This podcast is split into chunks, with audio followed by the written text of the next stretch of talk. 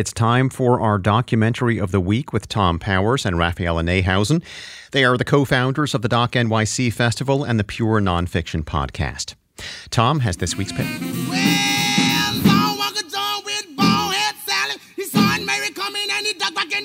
The documentary Little Richard, I Am Everything brings a new perspective on this pioneer of rock and roll. In the 1950s, he took the country by storm, but the music industry also repackaged his salacious hits into tamer versions by the likes of Pat Boone. It caused Richard dismay. I was very disgusted because I was just coming on the scene and all the white girls were screaming over me, and the system didn't like it. I was not supposed to be the hero for their kids. Still, he commanded attention.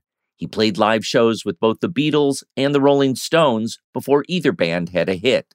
Mick Jagger describes studying Richard night after night. Watching Richard say, oh, I don't have to stand there. Use the whole stage. Richard would work that audience, get them up out of their seats, swaying, shouting, waving their arms,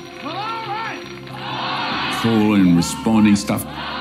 Director Lisa Cortes explores what it meant to be black and queer when both were subject to intense discrimination and violence.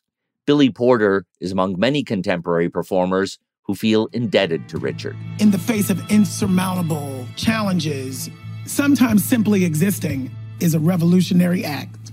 The film is much more than a nostalgia trip.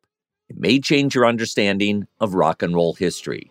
Little Richard, I Am Everything is now playing in theaters. For more information, visit wnyc.org slash docs.